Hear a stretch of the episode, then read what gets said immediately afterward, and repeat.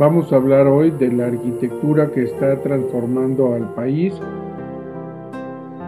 que es utilizar otra vez los espacios abiertos para convivencia en esta temporada de pandemia de coronavirus.